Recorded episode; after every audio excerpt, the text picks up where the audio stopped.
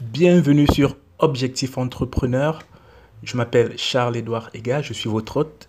Je suis un médecin en formation à l'université Cheikh Anta Diop de Dakar et je vais vous parler d'entrepreneuriat mais aussi de productivité. Alors, ce podcast-ci euh, concerne l'entrepreneuriat, d'accord? Le titre, c'est Comment trouver sa niche, d'accord? Parce qu'effectivement, c'est problématique lorsque... C'est problématique, excusez-moi, lorsque on essaie de vendre un produit, lorsqu'on se lance en entrepreneuriat en général, ça y est, vous avez lu des tonnes de livres voilà, sur l'indépendance financière, vous en avez marre d'avoir un salaire, vous, vous sentez piégé et tu te décides enfin d'ouvrir ta propre structure. Ouais, toutes mes félicitations, seulement il y a un problème, tu ne sais pas exactement dans quel domaine te lancer, tu ne sais pas ce qu'il te faut. Et c'est justement là où c'est important de trouver sa niche. Alors dans ce podcast, nous apprendrons tout d'abord ce qu'est une niche, en quoi c'est important d'en avoir une, d'en trouver une et surtout comment la trouver.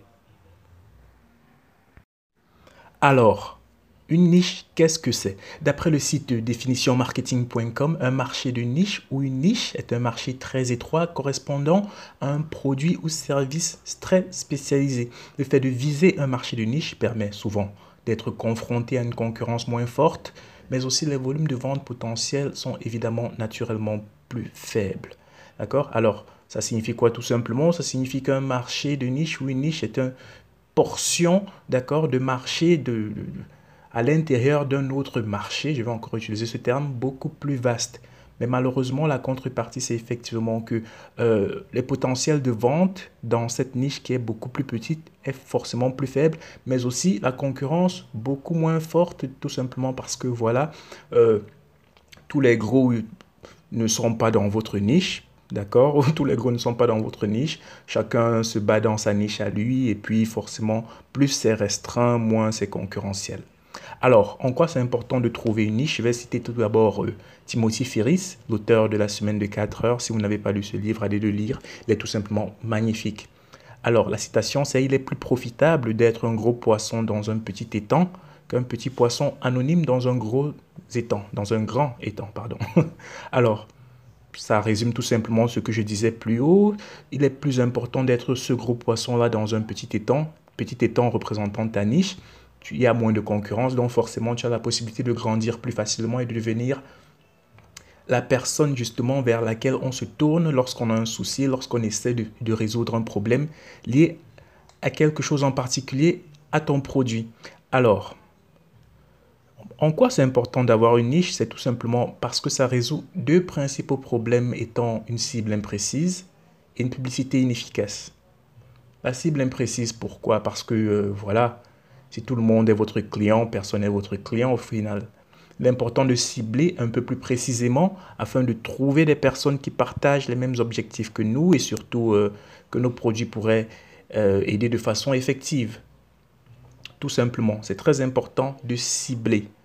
Alors, la publicité inefficace, pourquoi? Parce que lorsqu'on est dans un marché un peu trop vaste, qu'on n'a pas niché, d'accord, euh, au final, les coûts de publicité deviennent tout simplement exorbitants et on ne peut plus tenir. D'accord? Vous êtes en concurrence avec trop de produits, trop d'informations gratuites, trop de concurrents et de gros concurrents qui peuvent effectivement débourser des sommes astronomiques pour euh, vous étouffer, vous. Donc, euh, plus c'est niché, mieux c'est. La publicité devient efficace parce qu'elle touche exactement les personnes que vous souhaitez toucher et euh, les coûts sont évidemment moindres. Alors, on constate effectivement que se trouver niche, c'est capital. Hein. C'est capital si on souhaite développer une activité qui grandit, une activité pérenne. Alors, comment trouver cette niche maintenant? De, dans ce, Il y a deux cas, d'accord? Il y a le cas où vous commencez à peine, vous avez, vous avez quelques clients D'accord? Et le cas où vous n'en avez aucun. Je vais prendre le premier cas, celui où euh, vous êtes dans le business depuis quelques mois, on va dire ça comme ça. Vous avez déjà réussi à trouver quelques clients, mais vous ne savez toujours pas comment nicher. Alors, il faut tout simplement faire une étude de ces quelques clients. Même si vous en avez un ou deux, hein, d'accord? Vous faites une étude de ces clients. Ça veut dire quoi? Ça veut dire tout simplement faire un sondage que vous allez envoyer à ce client D'accord? Faire une étude, ils te diront tout simplement qui ils sont, pourquoi, pourquoi ils sont là, qu'est-ce qu'ils attendent de ta marque, qu'est-ce qui leur a plu, qu'est-ce qui les a plu dans ta marque, pardon.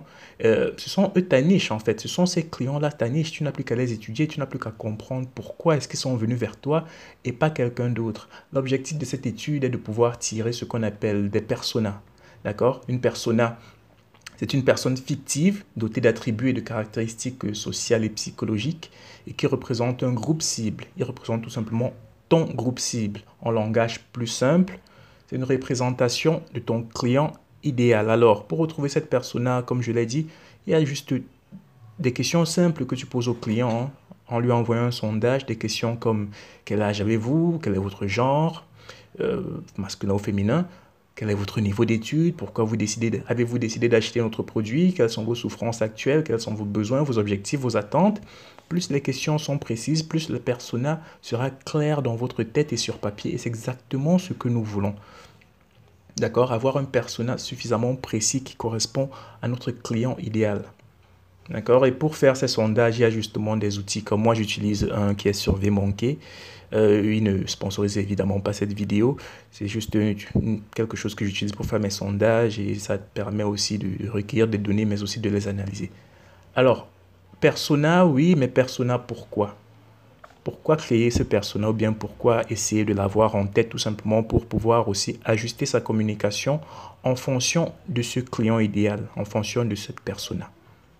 Ainsi, chaque fois que vous postez sur les réseaux sociaux, que vous créez une page de vente, que vous faites une vidéo, chaque fois que vous postez du contenu, vous devrez vous assurer de vous adresser à l'intérieur de cette vidéo directement à cette personne-là, à ses besoins, à ses ambitions, à son type d'âge, à son, à son niveau d'âge, on va dire ça comme ça, et à ses besoins. C'est le cœur de ton business, c'est cette persona qui est ta niche. D'accord? Aussitôt que tu connais bien ton persona, tu maîtrises ta niche et tu peux t'adresser de façon plus spécifique à cette niche. Le second cas, tu n'as aucun client, tu te lances à peine, tu n'as même peut-être pas encore de produit. Alors, avant de me lancer à l'intérieur, je voudrais tout d'abord mettre quelque chose au clair. D'accord? Il y a cette nouvelle tendance qui veut qu'on crée un business autour de, de la chose qu'on aime le plus je ne suis pas forcément d'accord avec cette tendance. Il existe parfois une différence entre ce qu'on aime et ce dans quoi on excelle. Moi, ça m'arrive tout le temps. et ça m'arrive parce que j'aime plusieurs choses et donc j'excelle pas toujours dans, ces, dans ce que j'aime parce que bon. Chez certaines personnes, c'est la même chose. Ce qu'elle aime, général, ce qu'elle aime parfois, c'est ce dans quoi elle excelle. Tant mieux pour ces personnes-là, mais pour, pour toutes celles qui sont comme moi, il est préférable d'aller vers ce dans quoi on excelle. Parce que c'est ça ton avantage compétitif, c'est ça notre avantage compétitif. C'est ce qu'on fait de mieux que n'importe qui.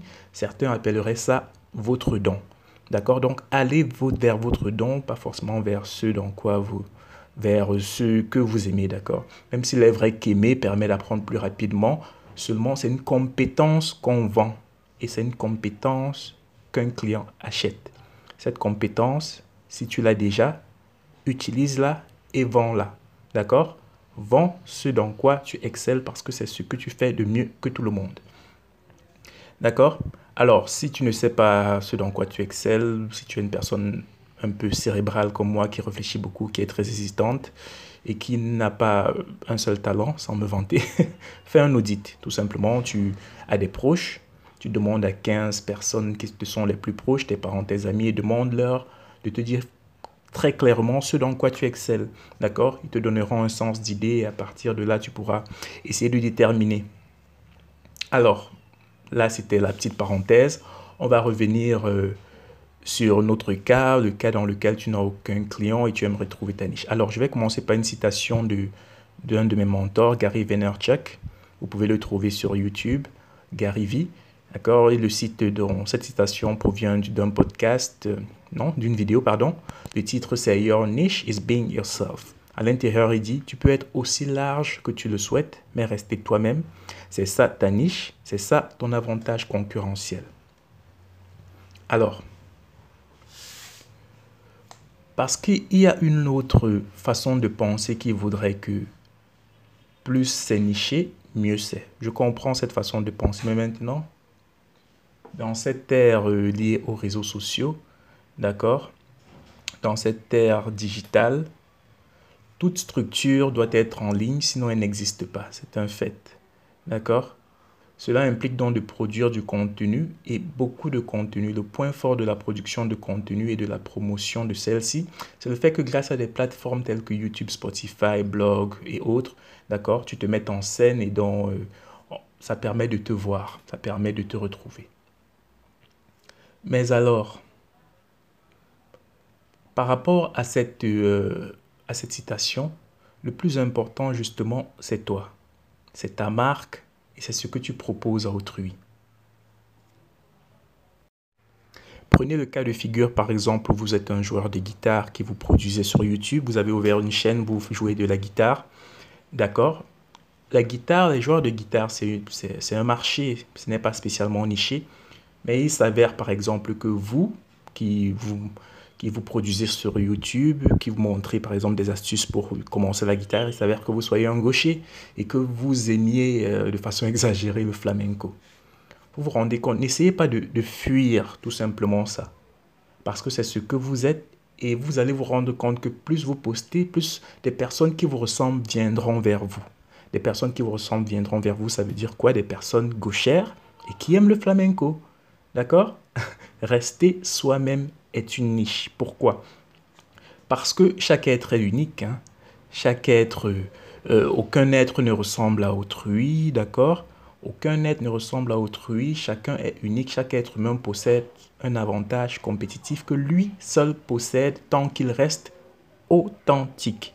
C'est toi qui te différencie de euh, de la compétition parce que tu es toi en restant toi-même. Alors, c'est pourquoi je, recommande hein, à toute structure d'avoir une chaîne YouTube ou un podcast ou autre, d'accord Pour pouvoir tout simplement euh, se montrer. Ce n'est pas nécessaire que ce soit toi-même, c'est préférable que ce soit toi-même parce que de cette façon, tu peux être la voix ou le visage de ton entreprise et les gens se créent un lien avec toi, mais ça peut aussi être une autre personne qui met en avant ce que ta structure représente et plus ce message est ciblé, plus ce message est sincère, plus ce message est authentique, plus des gens qui euh, gravitent autour de ces mêmes choses, ces mêmes centres d'intérêt ou ces, ces mêmes activités, tout simplement viendront vers toi. Je vais prendre l'autre exemple de Nike. Vous connaissez tous la marque Nike. Elles vendent des chaussures, elles vendent des t-shirts, elles vendent des chaussettes et des centaines d'autres articles différents, de même que des centaines d'autres autres marques, en fait, des centaines d'autres marques de sport, de sport. Seulement, leur avantage compétitif est le fait que ce soit Nike. D'accord? C'est ce qu'on appelle le branding. Tout simplement, ce branding-là, c'est ce que ta marque représente, les valeurs qu'elle qu'elle représente, tout simplement. D'accord? Nike ne possède pas un procédé euh, qu'aucun autre ne possède, disons-le. La, qualité euh, n'est pas différente des autres marques de façon extravagante. On achète parce que c'est une marque qu'on connaît et, en laquelle on a une confiance absolue. C'est ça la puissance du branding, la puissance d'une marque. Donc, montrez-vous sur des réseaux, restez authentique. Crée du contenu de qualité dans lequel tu communiques ta vérité ta niche viendra à toi, attirée par ce que tu as de particulier. Toi, d'accord? Ta marque est ce qui te sépare du reste et qui, fera, euh, rencontre, qui te fera rencontrer des personnes comme toi et qui constitueront plus tard évidemment tes potentiels clients. Alors, j'espère que ce podcast vous a plu, j'espère que vous avez pu euh, apprendre quelque chose tout d'abord. Euh, dans le prochain podcast, on va tout simplement aller un peu plus en avant. Là, c'était comment trouver sa niche. On va aller comment justement créer un produit qui se vend. D'accord? Donc, ce sera ça le prochain podcast. Et à partir de là, ne vous en faites pas, tout simplement, euh, vous pouvez me suivre sur les réseaux sociaux, d'accord Si ça vous intéresse, tout d'abord, laissez un like et laissez un commentaire euh, sur Twitter, Objectif Entrepreneur, mm, ou Charles-Édouard Ega. Non, je crois que c'est Charles-Édouard Ega, pardon. laissez un commentaire sur Twitter par rapport à ce podcast sur Charles-Édouard Ega. Vous pouvez me laisser des applaudissements, d'accord Vous pouvez tout simplement... Euh, Notez ce podcast. Suivez-moi aussi sur Instagram, c'est aussi Charles-Édouard Ega. Sur ces différentes plateformes, je parle d'entrepreneuriat, je parle de productivité et même parfois un peu de technologie et de médecine aussi. D'accord? Alors, je vous remercie d'avoir suivi et je vous dis à la prochaine. Peace